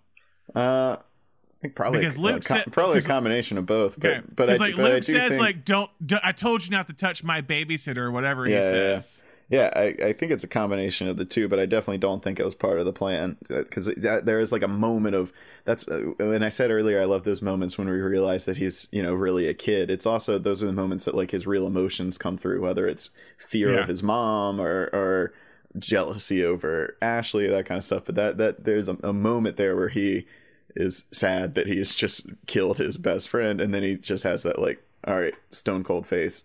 I'm I'm back back to the plan. I can fix this. Um, Yeah. So yeah, it He's is- got no he's got no friends now. Yeah. Yeah. He has to go back on the internet forums and find somebody. yeah, it's Um, definitely a very pessimistic, pessimistic but not unrealistic view of teenage boys in this movie. yeah. Uh anything else not work? Is that is that kind of your yeah, no, I think I think that's it. I, think there's it's it's it's far from perfect movie. There's definitely Yeah, it's some a flawed film. there's Yeah, definitely yeah, some pacing issues, but I think it I think it says something really unique and it does it in a in a really fun way. And and I Yeah. I'm in I'm a team. I was not disgusted by the thought experiment here, um, but I can I, I don't fault you if if you if you feel kind of bait and switched Yeah. into having to watch this from the point of view of a of a psychopathic killer, and that's not your that's not your uh, That's that's, that's your bag. yeah that's not your bag. then then give it give it one star. That's that's Yeah. your prerogative. Yeah. Uh, okay, so some film facts talking about the cast that was almost on the little suburb in South Carolina. Uh-huh. Uh, we almost had a five hundred thousand dollar version of Better Watch Out, shot in South Carolina, starring Selena Gomez as Ashley. wow. Uh, they were in very close talks to having her in the film. This was this would have been they were casting in 2014, so this would have been about two years after Spring Breakers, and she's still trying to kind of m- maturify her Disney acting career. Yes, So yes. so this would definitely be something her her team was interested in. You know, get her in the lead in a in a horror movie. Um, Yeah, because that that's she, she she did she had what she had done? Did she do like a, it was a Nick Cage movie she had. No, it wasn't Nick Cage. It was um what was the movie? How she a Nick Cage movie or was it a Ethan Hawke didn't she do one with Ethan Hawke? uh yes getaway that's the one i'm thinking of i was i was like it's similar poster to drive angry is what i was thinking in my mind was like something with the car uh that was that was not selena gomez um Yeah, Getaway was that one. That was post Spring Breakers. Fundamentals of Caring with Paul Rudd. Yes, that was 2016 as well. Um, Neighbors 2, Sorority Rising. Yeah, I mean, I, I just watched that documentary of hers. Um, and it kind of starts in that period, funny enough, in like 2016, Mm-hmm. when she's like trying to, well, it's so it's a year later, but she's trying to shed that Disney image because it kind of starts off with her. It's a good movie on Apple. Uh, Selena Gomez, My Mind and Me, where she's like she's like doing her tour and she just keeps kind of I I want it to be adult. I don't want it to seem like Disney or kiddie. I want like my concert to feel like I I'm like matured into a woman now. And so you can see it in the acting choices like Spring Breakers and like this. That'd be that'd be different for her. And Yeah. now she's big with Only Murders in the Building and Mhm. is on kind of a whole other side of her career. Yeah. Uh, the scene in which Luke's parents fight over uh, his father's eccentric Christmas ornament collection was Yeah. uh, was conceived and pitched by Patrick Warburton, who flew his personal antique Christmas ornament collection with him to Australia to use, and the whole scene was ad libbed by Virginia Madsen and Warburton. Oh my god. Peckover said like Warburton called him and was like, "Hey man, wouldn't it be great if there was this scene where his wife is like freaked out that he has all these like Wizard of Oz uh, ornaments?" And Peckover was like, uh, "I guess so." And he's like, "Cool, because I have all of those." And it's like it's like a Gone with the Wind, Wizard of Oz, like all this stuff. He's like, "I've I've got this Christmas ornament collection. I'm gonna bring it to Australia." Here's the I can't I, I actually also have a lot of old movie movie, movie ornaments back home. So I, I do is what my my grandmother Yeah. used to give me a movie themed ornament every year. Yeah. and she would just go to Hallmark and be like, "Hey, yeah. let me get a movie themed ornament this year." So a lot of times it was stuff I was really interested in, but we always joke Yeah. I have a I have a phaser from Star Trek. I've never watched an episode of Star Trek in my life. I'm not a Star Trek guy, but I Not, always even, not oh, even the movies. Not even the movies. I, have seen the first one. It was fine. Okay. Um, but I, I hang it up every year because my grandmother got it for me. But I just think Yeah. it's so funny. You know, she rolled up into Hallmark and was like, "All right, I need something that's like a movie theme," and they were like, "Here, Star Trek. Star Trek phaser." Yeah, I have I have a lot. I think most of them are like it's it's either like it's all older stuff from when I was like in high school or, or earlier, where it's like movies, it's like basketball stuff as well. um, a lot of different things. Yeah, I- that would be a thing where like also too, my family would get me them. Uh, because the like, after Christmas, Hallmark would be having like a, a massive sale on their ornaments. That's why I have a lot of ornaments because they Mhm. would just give them to me for gifts like the next year.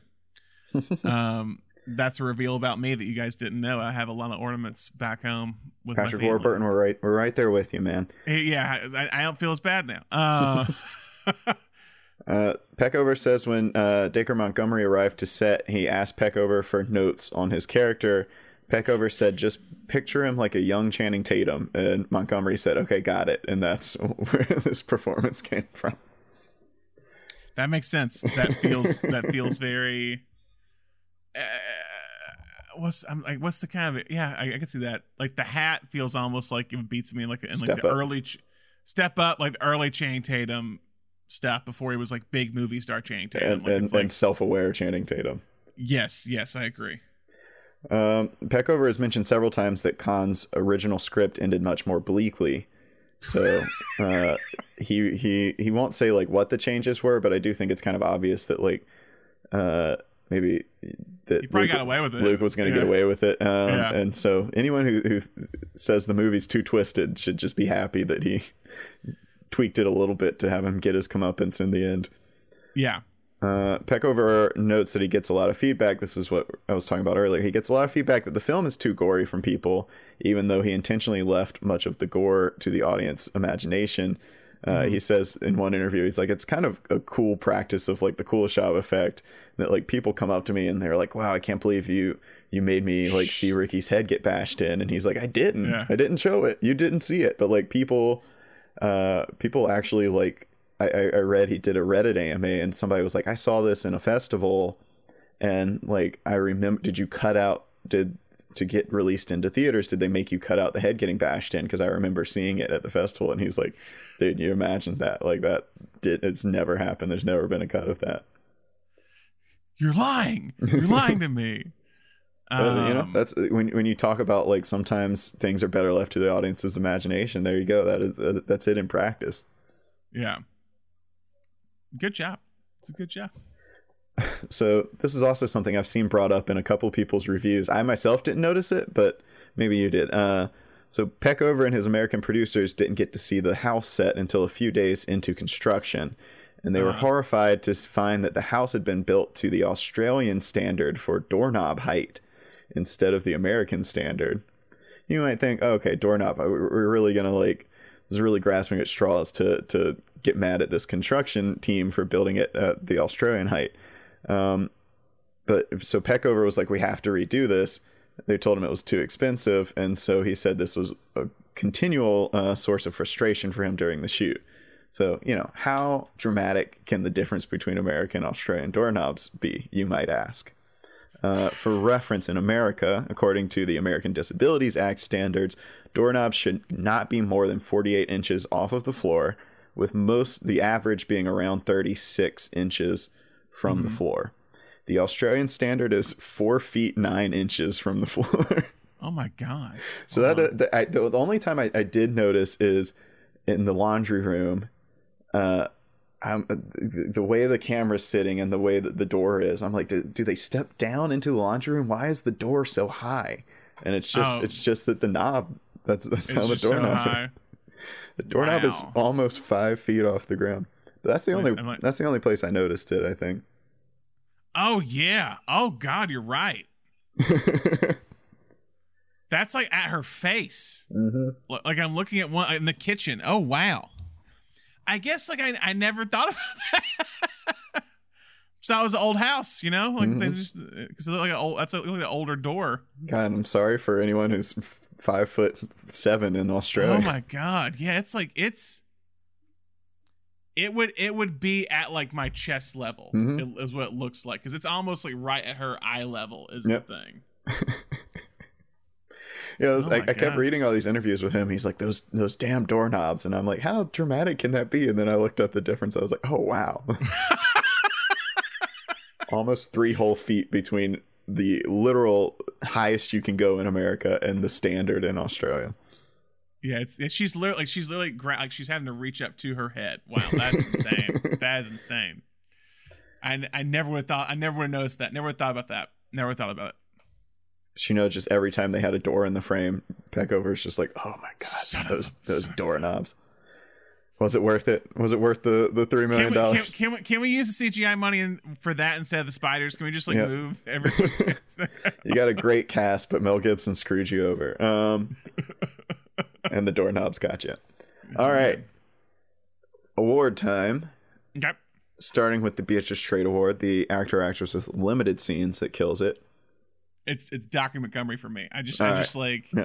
like I mean I think you can argue Patrick Warburton or Virginia Madsen or Virginia too. Madsen, yeah, but but yeah, I think he's he's got an even more concentrated little little scene, and, and, yeah, he kills it. Yeah. It's just literally we're cool. Yeah, we're cool. We're cool. Hey Ashley. Hey hey hey hey Ashley, and it's just like uh, I was like Oh man, I yeah, like, so much of it is him just talking to himself because then himself. it's just him in the it's car. His, it's yeah. him like muttering to himself while he's writing this apology note. Yeah, he just showed up. Director said young Channing Tatum, and he's like, "All right, I got this." Got and he it. just like acted with himself for for almost all of his scenes. Director said cut, and he heard "change lives" is what it is. What, is what he heard. he, right. Yeah, I think I think he's I think he's fantastic in that the Beatrice Straight Award goes to our boy, uh, Billy. What's Billy, his, yeah. What's his last name? Uh, dear, dear Billy. Dear, what, what is his last name in Stranger Things? Uh, well, spoil Stranger Things for people. Uh, You've had a long uh, time to get through season season two of oh no season three season that's, three that's, that's season, three, season three, three. Yeah. yeah. so season three it, it is uh I'm looking at uh is it Mayf no Hargrove, Billy Hargrove. I don't know why I hmm. blanked on that. Billy Hargrove.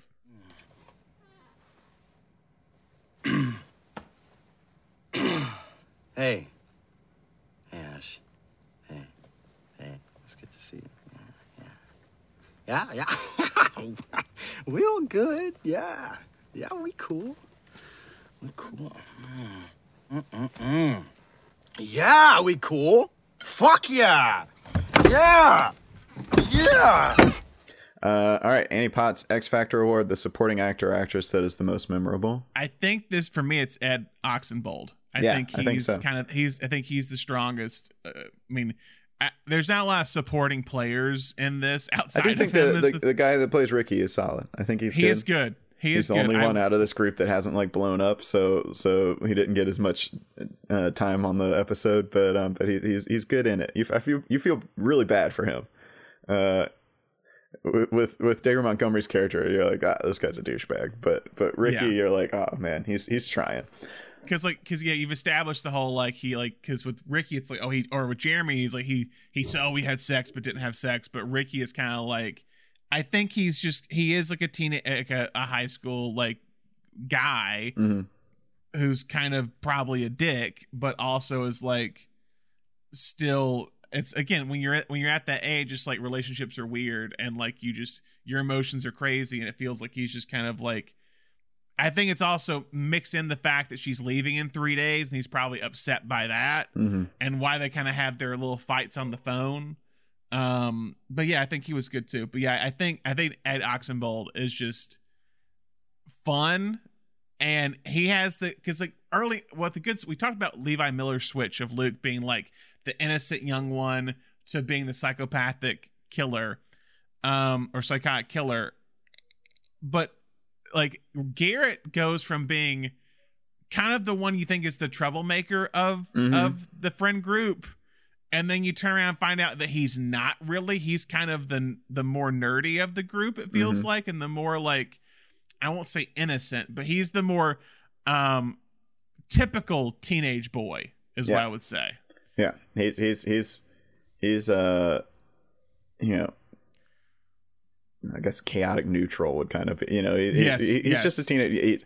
He, yeah, he, he's he's he's all this Oh, you still teenage you boy. still uh, he's all this teenage boy energy, but it's not channeled towards evil like like Luke's. is. yeah yeah it's like you still sleep with this thing it's just kind of like it's just your kind of your kind of douchey best friend that kind of mm-hmm. makes fun of you for things and yeah. it, it, Yeah, and, like, and, and it's it's a much needed character in this. Like he he's Yeah. he's he's not he's not like the voice of morality in any way, but he, but you do need somebody to be like, I don't know if we should do this. So so Yeah, it, yeah, It, it's it's a really good ad on um on Peckover's part as well that that, that Yeah. knowing that that character wasn't in there before. But yeah, he's great in this, and I was fully expecting, like I said, I was fully expecting to not like him in this movie, having seen the visit, because M Night Shyamalan does not do him any favors in the visit. His character is weirdly obsessed with rapping and, and we have to listen to him rap like three or four times in that movie it's i don't know why that movie was well reviewed uh not a good movie I haven't seen it. My yeah, my follow up question was gonna be like, what kind of rapping does he do? Like, is he is he like Freestyle. rapping?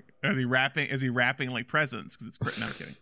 um no he he's he's, he's, one of- he's like grandpa give me a give me a word i'll freestyle off of it oh my god I might watch that at some point. Luke, truth or dare? Why is nobody asking me? Truth. Did you ever tell Garrett that you killed his hamster? What? The answer is no next turn. You, said LeBron escaped out of the hole in my screen. He did. He, was just dead first. What the fuck, man? It was an accident, and besides, it was like two years ago. You have a cat now, so he would have died anyway. Garrett, truth or dare? Why would you lie to me? Truth or dare? Dare. Dare. And you better dare us to, to, to make out or something. Not in your life. Why not? Why do you get to have all the fun? She's my babysitter. You don't touch her. Then what am I even doing here, dude? We were just gonna scare her, and now this is turning to like shit. What if we get caught? Look, I, I, I don't like this, man. so the gene hackman mvp award for the person that carries this movie This is a tough one. Um, I think an easy choice is is to go with Chris Peckover. hmm Um, but I really like Olivia DeHong. And I like Levi Miller. hmm yeah i agree is the thing. Um, I think, I think she's the strongest to me of of the actors, and Mhm. like in my opinion, um, which makes me almost side with her on this. What what are your what are your thoughts? Because I'm I'm I'm torn. With yeah i think one. i think luke is a very tough role to play i think levi miller It does is. it in incredibly well, but um, you do kind of see the strings every once in a while. But it's it, it's hard to take a Yeah. twelve year old and be like play this character who's not a twelve year old, you know, um, Yeah, yeah, yeah. Who, who, be Patrick Bateman. Um, Yeah, it's tough. um, yeah, I think I think she I think she's great in this, and she centers it, and you're you're rooting for her, and and yeah, I'll I'll give it to her. I, I do think, as much as I like the movie, I don't think any aspect of the movie is like super strong enough to be like, oh my gosh, this person like Yeah. carries the movie, and I, I don't I don't mean that negatively towards the movie, but it it, it there, there's not there's not necessarily one point in yeah. the movie that you're like this is like masterful. Um, Yeah, like there's there's cool shots in certain aspects when they're falling backwards and stuff they do that's Mhm. interesting, but like directing wise, it's like there's nothing like, and this is again not a bad thing. Is that hit the director's style does not overpower yeah. anything else in there. Yeah, and and uh, and uh, as as kind of a writer director, like I said, I think he did bring some good stuff to the to the script. Yeah. But but yeah, I think I think ultimately it, it lies with the with the two cast members um yeah, to to kind of carry it, which is I think is how Peckover views it. He's like, I'm going to set this up and shoot it like a standard Christmas movie, and then I'm going to let what plays out in the frame be what sets it apart. yeah. And and so it's it's up to the two of them to carry it. And I kind of want to give it both of them. Yeah, I, I I'm torn with that. Yeah, I think I think he is the flashier role Mm-hmm. and handles it well. But I just said she is the more she grounds the movie and she handles it well. I think she's a good as, final girl as uh, when Mhm. it comes to horror films. So yeah, I'm okay with with giving it as a co MVP. I'm okay with being Kobe and Shaq at the All Star game that one year. They, get, they both get the co MVPs. Um, I'm fine with that happening here with Olivia DeHong and Levi Miller. Great. All right. I keep like I'm, I'm mispronouncing her name every time. DeYoung. It feels DeYoung. Young. It's it's it's. Uh, I saw an interview with her. She said it's it's like Scandinavian, like like Nordic, uh, like, DeYoung. a, like a Viking. De De Jong. Jong. DeYoung. Is this a fucking joke? I. We were gonna scare you. Yeah, well, you did. You scared the shit out of me. Why? Why? Why would you do that? I was gonna go save you, but dipshit here. Luke, your friend is holding a real gun. This is serious. How could you do that? Because you treat me like a child. And what, you were gonna show me how much of a man you were by rescuing me from fake armed robbers? You are a child. I almost broke my neck. What delusional infant thinks that staging a break in is gonna get you to second base? You're mental. You're a selfish brat with no consideration and you need therapy. Lots of it. I'm gonna go put your dad's hunting stuff. No, Garrett, you stay right fucking there. Luke, you were in so much trouble.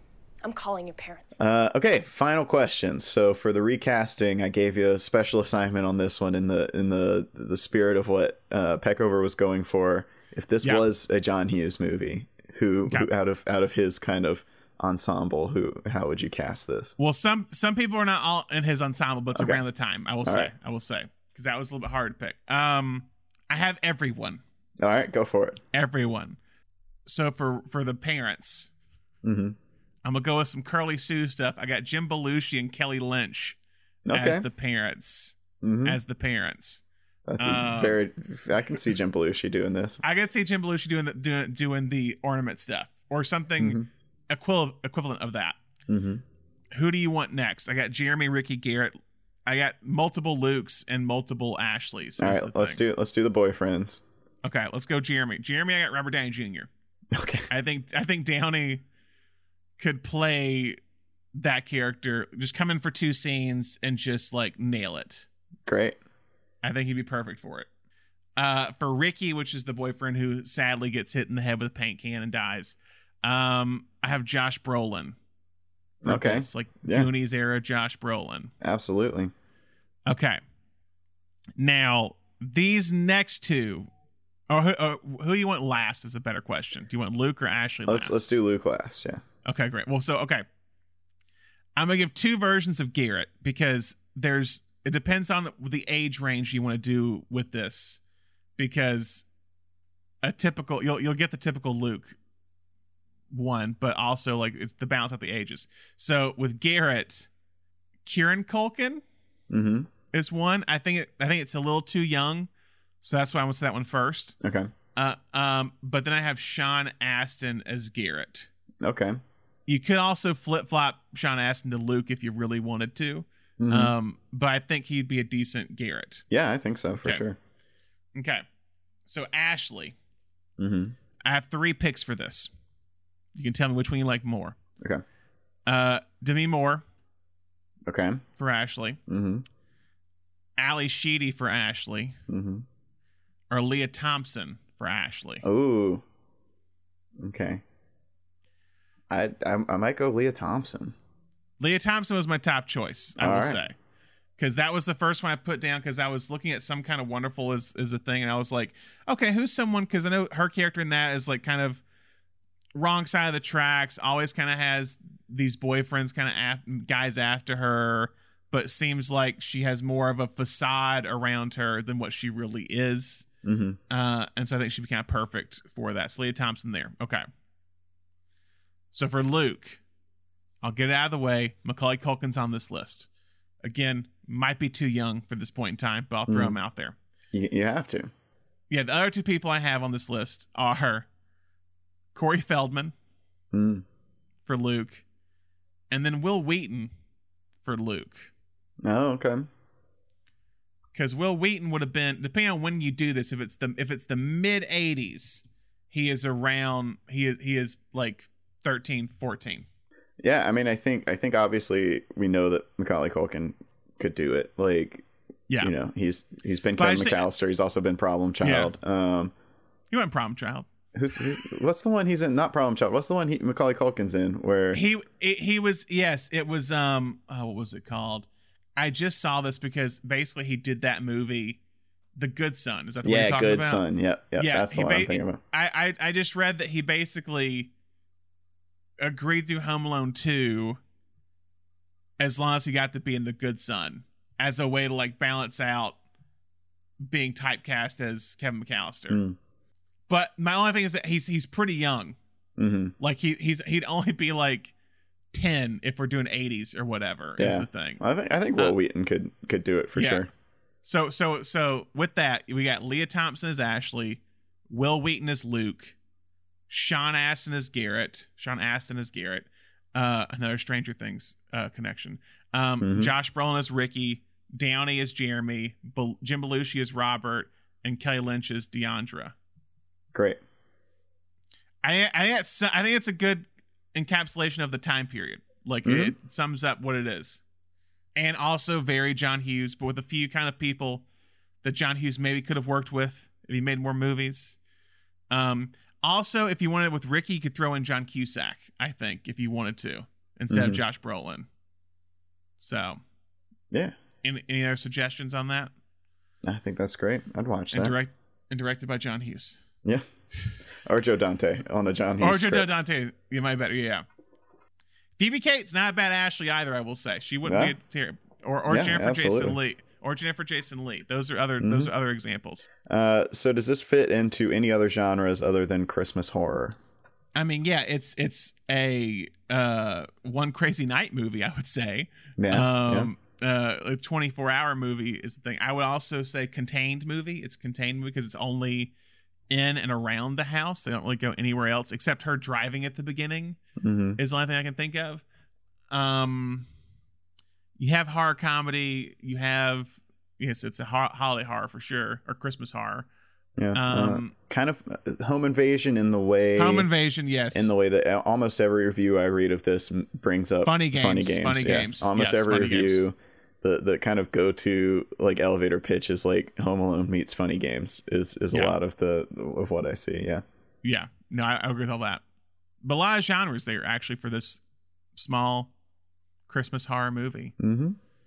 Four or five. so how does this fit into the the Christmas horror genre Well, I think what does very well again, it's like it's a movie that you can't, you almost like can't take out of Christmas. Mhm. Like it, it becomes a different movie. yeah uh, the Christmas element adds a lot to it, which is what what makes it kind of a really kind of underrated uh, Christmas holiday horror film. It, it uses the the the decorations in some way. It's the it's the tying her up with Christmas lights when they could easily use something else, but just as a good visual, you have the carolers, you have the the parents are going out for a Christmas party. You have the idea of like you even him the way he uses like Santa standouts or whatever as a way to scare her. Mhm. Like he he he uses it uh, uh to his advantage with that. If it was a different time of year, it it'd be very different uh, outcome of how he like does everything. Right. Um, and yeah, there's something just about it. Like it's it's again the idea of the home aspect of it. We talked about this Black Christmas, where the home is where you're supposed to feel safe. Mhm. And around Christmas time, specifically, it's like it's where you should be the safest, where everything's warm and happy. And this turns it around and makes it this dark and twisted story within the home.